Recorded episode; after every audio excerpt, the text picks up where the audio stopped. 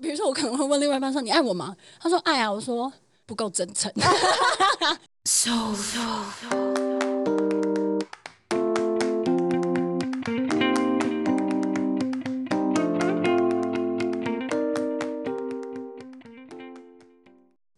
欢迎来到微风，微风。我刚是不是有点走音？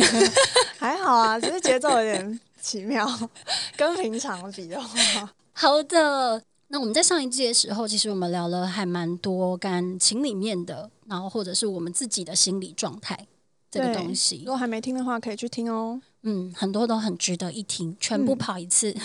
嗯、最近我不知道是不是因为疫情的关系啦，所以就是大家平常我们可能有一些可以忽略掉的东西，在疫情期间。忽然觉得，哇靠，这个人怎么这么烦呐、啊？相看两厌，相看两厌。平常就是可以，就是转移哦，好，我需要出门工作或什么，就先放在一边。但是现在就是二十四小时都要待在一起哦，我就有发现一件事情，我们都有习惯嘛。不管是什么事情，生活习惯啊，工作习惯啊，甚至我们可能连什么搭什么车子这些，就是非常小的事情，哦、很很多下意识的行为。对，我们都有点是像我们一直讲的 autopilot，你的一个自动导航模式。哦、那包括在关系里面的沟通，其实也是有自动导航模式。嗯，我不知道你有没有这个状态，有没有发现自己很常容易用什么方式去跟另外一半沟通？就是几年前可能会有一个习惯，就是那时候我我自己也没有发现，就是我很容易会用一种贬低自己的方式，然后希望对方是称赞我的，或者说啊没有啦，我觉得你很好啊这种。其实我的背后是希望哦这个人认同我，对，但是我会先用一种啊你觉得我这边是不是做的不够好，然后让对方说。不会啊，这是我希望得到的答案。对对对。对，但是那时候我都我真的没有发现，直到我遇到了一个人，他就会说：“哦，对啊，我觉得那个 没有那么好，打击超大。”对，吓歪，怎么会这种回应？因为那个人他可能是把那种批评或是责骂包含在，觉得是他是对你的爱，所以他才会对你严苛的这种人。嗯嗯，对，所以我就遇到了一个这样子的对象，让我知道说：“哦，我不能再这样下去。”对，我觉得这其实也是可能华人嘛，亚洲人比较容易有的一个状态。嗯，我们很不习惯被称赞，也不习惯自己称赞自己。对，哎呀，没有啦，没有啦，我只是做我分内的努力。没错，就是会一直很谦虚。如果我们看到一个人在那边说：“天哪，我觉得我好正”，你就会想说：“我靠，这个人怎么了？”对，你内心是会觉得不舒服的。这真的会需要练习诶。如果大家有出国旅行的话，应该会发现这件事。欧美国家的人，他们很不吝啬称赞人，对，就是包括不认识你，他都会跟你讲说哦，nice dress 什么的，对，然后或者是会称赞你很漂亮。像我第一次被称赞的时候，我就会愣愣住，对，没错，就想说啊，什么意思？哦、oh，thank thank you，那个谢谢会讲的非常的不确定，对，这就是我说需要练习的部分，对，因为我们很难就谢谢他说我今天穿的很漂亮。比如说，像台湾从小到大，真的比较少会有这样子的生活习惯，就是大家没有这么做的习惯。其实包括爸妈都会是嘛，他们称赞小孩的方式也会用贬低的方式。Oh my god！就是他们真的也会想说：“哎，我的小孩真的是没有很厉害啊，只是台大这种。”就是你知道他是想要炫耀的，但又不想要太炫耀，所以他会变成是那种。我现在听到这种都觉得真的很不舒服。可不可以就是好好说话？因为这个习惯的关系，所以变成是你要讲出贬低的话、批评的话，是比称赞来的容易很多的。大家听到这边有没有就是超级心有戚戚焉？嗯，因为我觉得这个是一个社会的习惯，没错。所以我们真的是在这件事情上，我觉得大家可以去练习。你要先开始称赞你自己。当你对于称赞自己很舒适的时候，你称赞别人那个状态也会很不一样。哎、欸，我觉得我现在也都还在练习，哎，这很不容易。当别人在称赞我的时候，我还在练习说那个谢谢。之前有过女生，呃，我大学同学，然后因为她就是真的长得很漂亮的女生，她被称赞很漂亮的时候，她她就真的是超真诚说谢谢。然后我大学的时候，我一直没办法理解她怎么有办法，因为我被称赞很正的时候，我都是会一直没有啦，别人更正。类似就是说，哪有我哪里不好看啦？就是你会一直在放大自己的缺点，然后没办法去接受自己的那个优势。欸，这心理状态真的超奇妙的。欸，对，但我觉得非常多人都有，这是不管男女生。我之前就有一任男朋友，那、嗯、我们就是出国，第一次一起出国，就是那种海岛国家嘛，所以穿的比较露一点，我就会一直觉得很不自在。然后他就一直说我不懂，就是 Why are you covering your body？他就会觉得他不懂为什么我要一直这样，就说可以感觉到我很不自在。哦，对，因为那个不自在是真的，旁边的人 散发出 来，对，给全场。我那时候也是会一直很没办法理解他们为什么可以这么自在，不管是我那个大学同学，或者是我那任男朋友，我都会觉得他们这个自在到底是怎么 build up 起来的。然后直到现在，我也是比较可以，可能比如说女生多多少少都有肥胖纹嘛。我以前也会觉得哦，不可以把肥胖纹露出来，好丑什么的。但现在我也会对这件事情比较自在了，我去接受现在这就是我的身体状态。As long as I'm having good time，就是只要我玩的开心，这些东西其实没有人会一直盯着他的。那你觉得这个转变是？从何产生的，或者说这个过程中到底是怎么样转换成这样子的心态？因为其实我觉得很难呢、但我觉得其实，天哪，又要回到爱自己。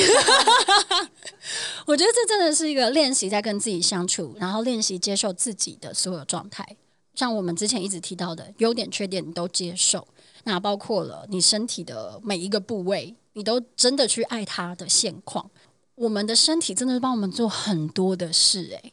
你所有，你只要张开眼睛开始，你的所有一切都是依靠着你的身体在完成，所以你有什么理由不去爱它？哦，你有什么理由不去感谢它？我们每天在使用它，一定会有痕迹，就像我们在使用所有东西，这些就是你的使用痕迹啊。是，我们都太想要把人变成一个艺术品了，但是其实就算是艺术品，也绝对不是完美的。其实我发现一件事情，就是当我们所看到一些我们觉得他很有自信的人的时候，我说的是自信，不是自大哦。我发现他们散发出来的其实是一种，因为他们真的接纳了自己优点跟缺点，所以他就不会觉得说，哦，我不能被人家看到这个，嗯，顶多觉得 OK，多少隐恶扬善。就像你之前有跟我讲过的，自信是一个人走出来的。我就发现说，其实我们很常看到很有自信的人，其实他们真正的打从心底接纳了自己。因为我觉得这个东西其实也是每一个人都还在训练当中。就算我们一直在走在这条路上，我们有时候也还是会没有自信。我觉得很 OK，这个来回，因为真的是没有完美的人。OK，那我像我们刚刚提到的这个是跟称赞有关的哦。我们今天主要想要讲的可能会是在两个人沟通，不管是跟家人。或者是跟你的另外一半，都会有一种沟通习惯。可能比如说像刚刚 K 有讲到嘛，他是会去贬低自己。然后我发现我的方式会是用抱怨去讲一些，其实我可能想要对方做的事情。有有例子吗？比如说我可能会讲说，你怎么都不带我去约会这种。哦、oh，OK OK，对方听到的时候是会觉得被批评的。哦、oh. oh，你觉得我做的不好？哦、oh，你觉得我没有做什么？我不是直接在跟在跟他讲说，哎，宝贝，我们去约会好不好？因为这才是我想要的嘛。有时候在这样子的状态里，自己未必会发觉。尤其是就像我讲的，这其实是我的习惯，所以我可能不是只有这一个东西，我可能是生活上很多东西我都用这种表达方式。但其实另外一个人听到的时候，他就是会一直觉得他哪里做不好。哦，我好像是一个不合格的另外一半，因为的确是一种被批评的感觉。对，不管我是用真的抱怨的语气、生气的语气，还是甚至是撒娇的语气，其实我在表达出来的东西，都是在批评另外一个人没有做了什么，然后我都是在告诉他：哦，我缺乏了什么。我后来就是有意识到这件事情。有意识到这件事情以后，我才恍然大悟。其实这个跟我原生家庭蛮有关系的，可能因为我妈妈也是习惯这样子去表达，长期耳濡目染之下，哎，我也变成是这样去跟我另外一半讲话。比如说，我们爸妈如果用这种方式在跟我们讲话的时候，你内在里会有个不爽，哇，超不爽，而且他们可能都会用一种比较的方式。比如说，他可能会说：“哎呦，那个谁，我哪个朋友啊，他的女儿每个月都会给他多少钱？哎，我就都没有这个福气。”听到这个，真的就会觉得说：“哦，你觉得我没有这样，或是你觉得我的成就不到这样？”这种各式的，或者是哎，谁家的小孩他现在在哪里上班？这样子好厉害，关我什么事？其实有时候我们可能也会，就是我们可能也会说：“哎，K 她男朋友带她去哪里哪里玩呢？”我为什么不能直接跟他讲说，哎、欸，K 他们去了哪里玩？我也想去，我们一起去好不好？哎、欸，回想起来，小时候也会这样子要玩具之类的。那个谁谁谁，他都有什么什么，嗯、然后话就停在这里。对，但其实父母就听得出来。没错，我们又要讲到社会的沟通习惯了。台湾人就是有这个沟通习惯。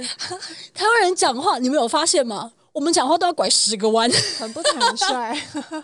我们连拒绝人都没办法拒绝的很直接。对，就说啊，先不要。什么叫做先不要？对，就是之前我外国朋友来，他就说什么叫做不用没关系？到底是这样？到底是要还是不要？然后我才发现说，哦，就是其实这样是不要的意思啦。就只有台湾人懂，国外的人都很困扰。我国外朋友也是，可能比如说他们来到台湾公司上班。是外商，可是对的还是有台湾人嘛？对，所以他们可能有时候在沟通上，他就会 like I don't get it。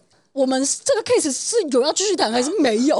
你 的回答有跟没有一样哎、欸，就是他们搞不懂那个差异在哪。对，但台湾人就懂。嗯、对，我们很习惯把话说一半，笑死。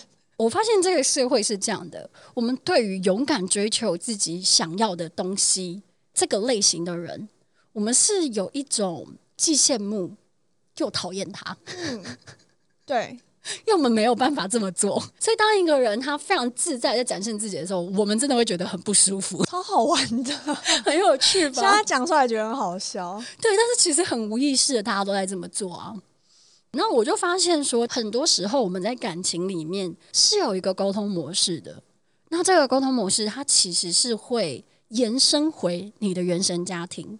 因为很有可能你现在在跟你另外一半所有的相处跟沟通的模式，都会是你家人在相处时候的翻版，这是一个无意识的行为，你可能真的会需要旁人点出来。对，首先你要先发觉到这件事情。哎，今天这一集我就是有点想要邀请大家可以去发现一下自己的沟通模式、沟通习惯，嗯、一定也有颐指气使型，对，就是那种很强势的另外一半。或者是那种用责骂或是批评的方式跟另外一半沟通的人，这几种方式都是会让另外一半觉得哦，我们的感情有问题了，或者是我这个人有问题。嗯，就像那个时候，你的另外一半去跟你讲说，哦，对，可能真的哪里可以做更好的时候，你内在的感觉也就是会觉得，对，我就是不够好。嗯，被否定了。那像我这样去用抱怨的方式跟另外一半讲话的时候，另外一半也会觉得，OK，我不是个好男人。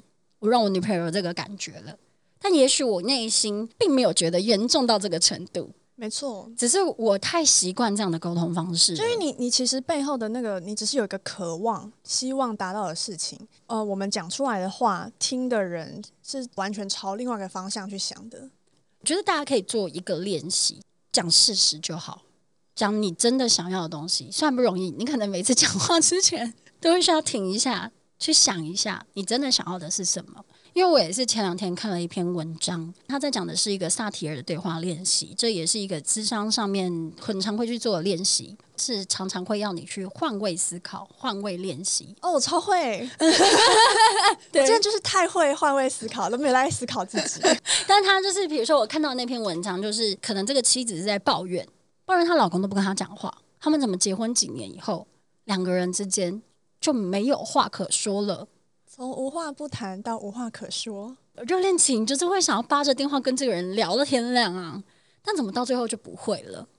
其实就是因为我们有一些沟通模式跟习惯，可能导致对方会觉得我今天没有办法真的去表达我自己，或者是在跟你讲话的时候，我都感觉到 我很糟糕。如果另外一半一直让你觉得很没自信。你虽然会离不开这段感情，但你也会在这段感情里面过得很不开心，受尽痛苦。对啊，所以我觉得其实像我们刚刚讲到的，去称赞自己跟称赞另外一半，其实都是很重要，包括称赞家人、同事，谁就是你周遭的人。像他那一篇文章，他的最后也有一点是，他要他们对看，要他去想他另外一半的优点是什么，他就去把他的老公的优点讲出来。讲完以后，他就自己也恍然大悟，原来他忽略掉了这些很生活小细节，但是都是她老公在做的事。然后她老公也觉得，原来你有发现这些事情，我以为这些事情对来讲都不重要。对，因为也很常看到那种关系咨询的时候，咨商师都会要求大家要练习一种对话方式是，不要用你来作为一句话的开头，而是用我。我蛮习惯用这种方式沟通的，就是我常常会是会说我的感觉是怎么样怎么样。当你做了什么什么的时候，这个对话的主体就会变成是我，我有这样子的感受，对方听起来比较不会觉得是被指责。那我觉得其实这个练习，我其实觉得最难的是你要先发觉你的这样子的一个模式。在发觉之后，你可以，比如说，你今天有感觉到哪一件事情沟通不顺了，不管是职场上还是感情上，我觉得可以去回想这件事情，可以回想自己用了哪些语句，自己的反应是怎么样，再去厘清你自己到底内心真实的感受是什么，你最想要的渴望是什么，你有没有让这件事情透过这这些语句来达成？如果没有，你就能发现这个循环。你在知道你自己内心真正的渴望之后，你就可以再去把那个真实的感受想办法去好好的表达。因为我觉得不是说你讲话直接就是好事，你只是需要讲你真实的感受。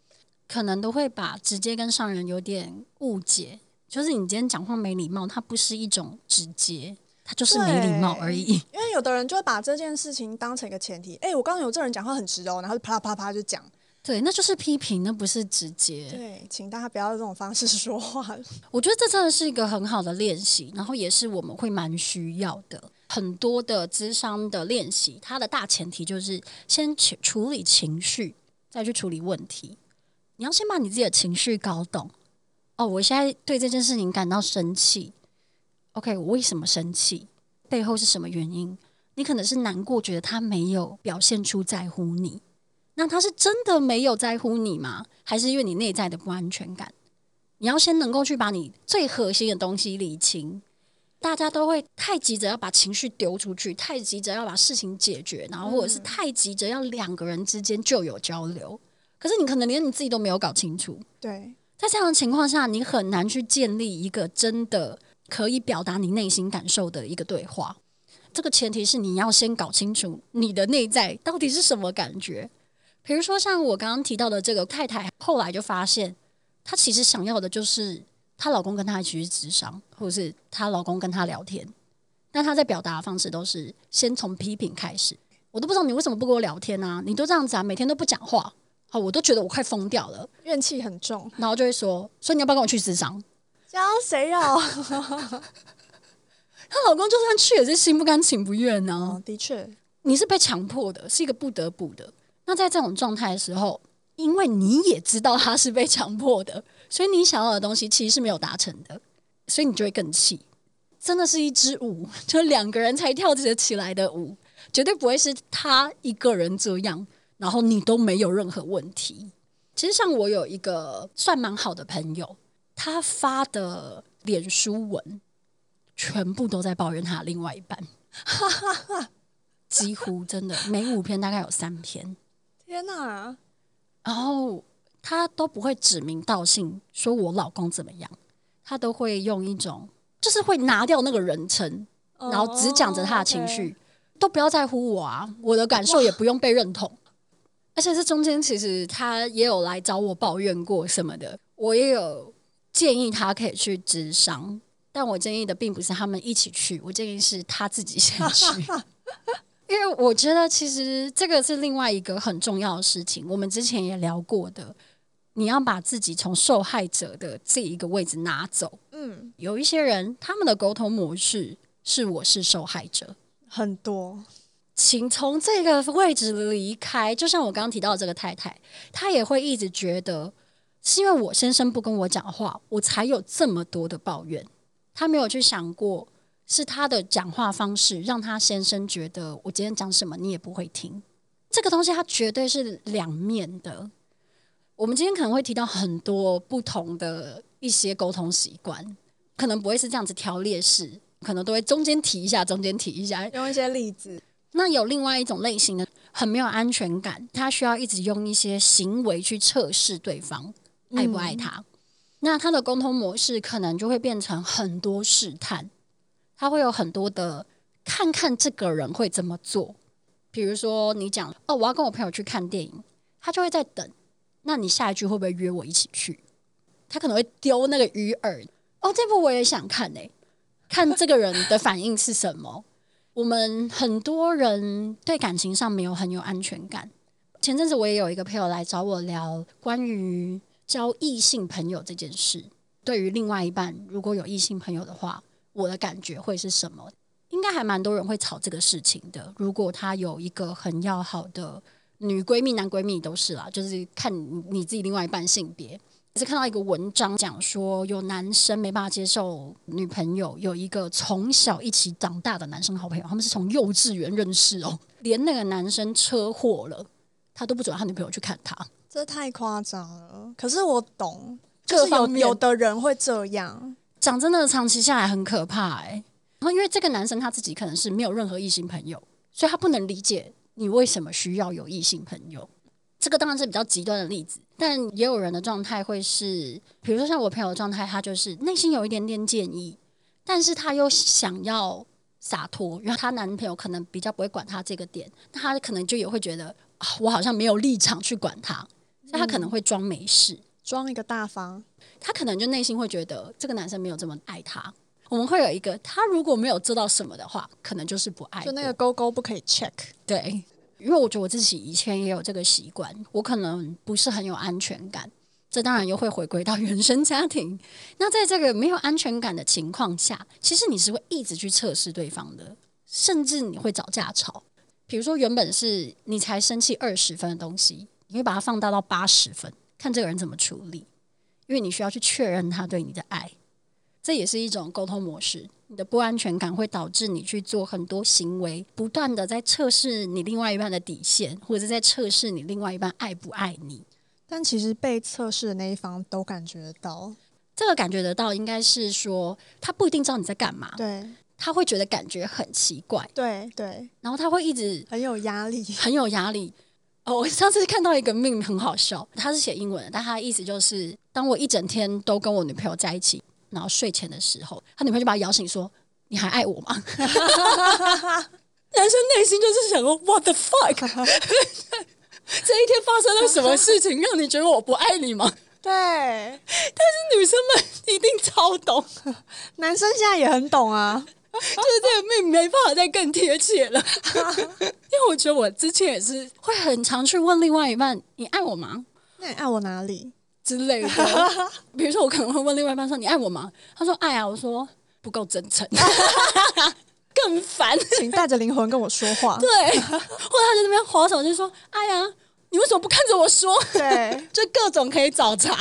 我觉得有时候这种是一种开玩笑、好玩的，就比较没关系。嗯，但是那种不安全感的时候，真的。大家可以确认一下自己有没有这个状态哦。你知道为什么我不条列式的说了吧？我怕你们都需要一点时间消化。你能不能够发现到，你这个沟通方式其实是因为你没有安全感，而不是因为这个男生真的做了什么？就像这个男生可能只是一整天都在你旁边，但你还是觉得说，诶，他还爱我吗？还是觉得不够？天哪！但这个不够其实并不是另外一个人的问题。我们昨天其实就有在聊到这个。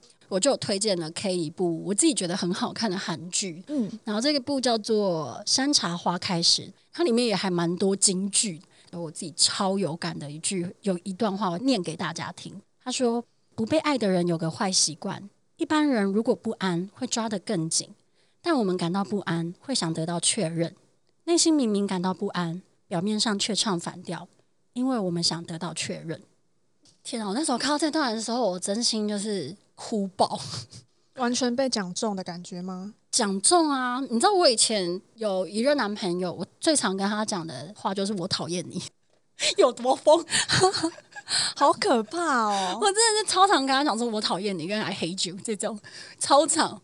当然，我也可能也跟他讲过 “That means I love you”。可是，就是为什么我需要这样去表达？因为我没有很有安全感，我会很害怕这个人会不会哪一天把我丢下来。所以他可能做了什么事情的时候，我就会说我讨厌你，然后希望对方来安抚我。哦，希望对方来说哦，怎么了，宝贝？我就会觉得啊、哦，好有安全感，有一块被安抚到。可是当你一直在这样跟另外一个人讲的时候，得到的讯息都是你讨厌他，你不喜欢他。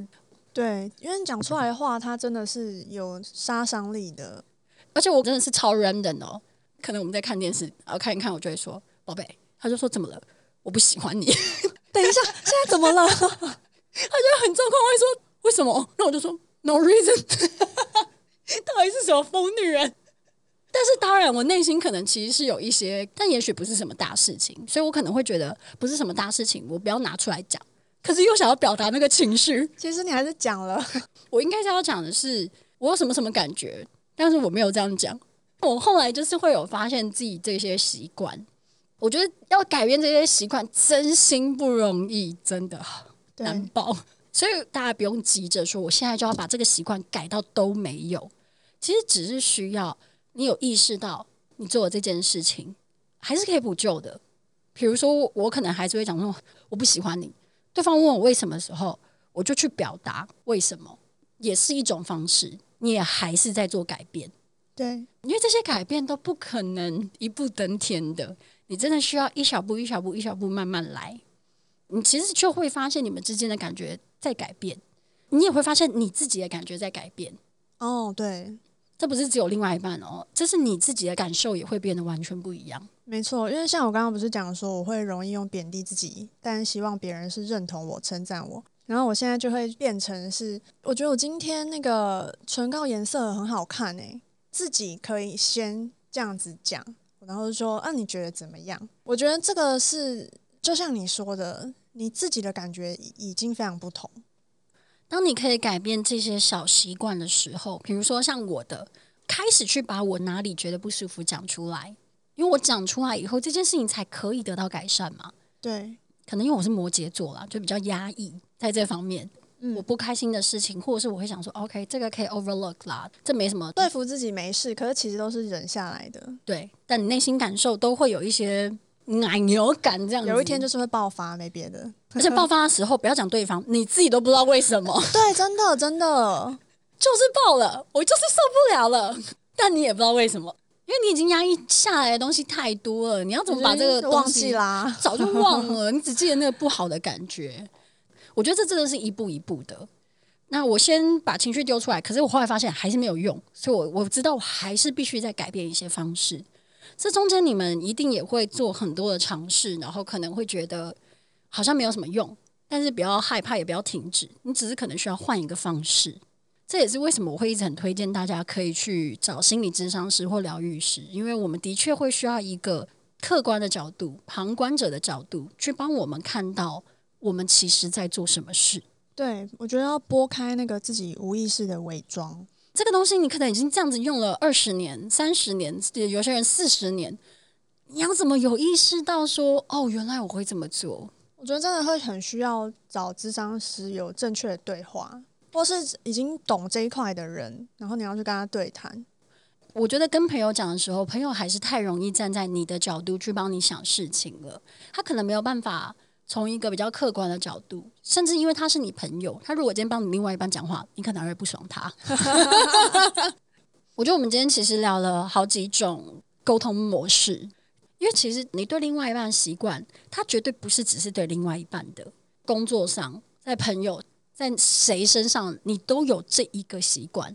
没办法，那个丢接球的时候，你对这段关系，你就是会很没有安全感，因为它不是你习惯的生存模式。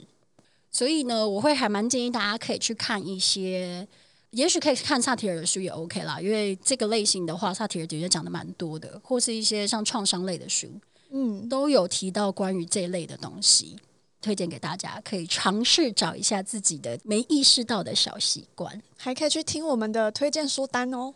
以上就是我们今天想要跟大家聊的内容啦，欢迎大家开始练习。也希望你们如果有任何的收获啊，或者是你听了这一集以后，忽然意识到原来这是我的沟通模式，我的沟通习惯，欢迎私信我们，把你的故事分享给我们。